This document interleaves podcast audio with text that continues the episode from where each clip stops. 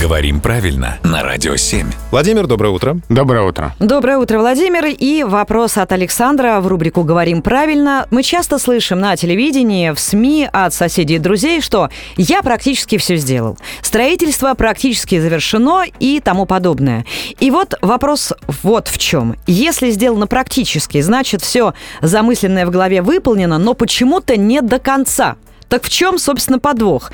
И как давно вот это стало присутствовать в русском языке?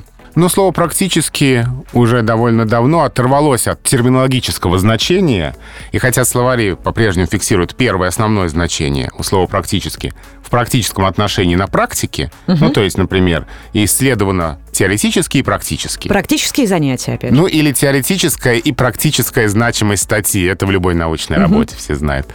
Но вот это основное значение уже не единственное у слова «практически», потому что есть второе значение по существу, по сути дела. Ну, то есть в целом, в основном, работа практически завершена. Не до конца. Да, не до конца. В целом, в основном, вот эти вот оттенки значений есть у слова «практически», и такое употребление зафиксировано словарями. То есть здесь не надо к этому слову подходить только как термину. Оно уже не только термин. Угу. А я вот вспомню сейчас еще одно слово, которое тоже э, неоднозначно может звучать, слово «очевидно». Потому что, ну, по сути, «очевидно» — это значит стопроцентно вероятно что-то, да? А еще мы употребляем очень часто «очевидно» — это значит «может быть». Угу. Есть такие случаи, когда вводные слова немножко меняют значение.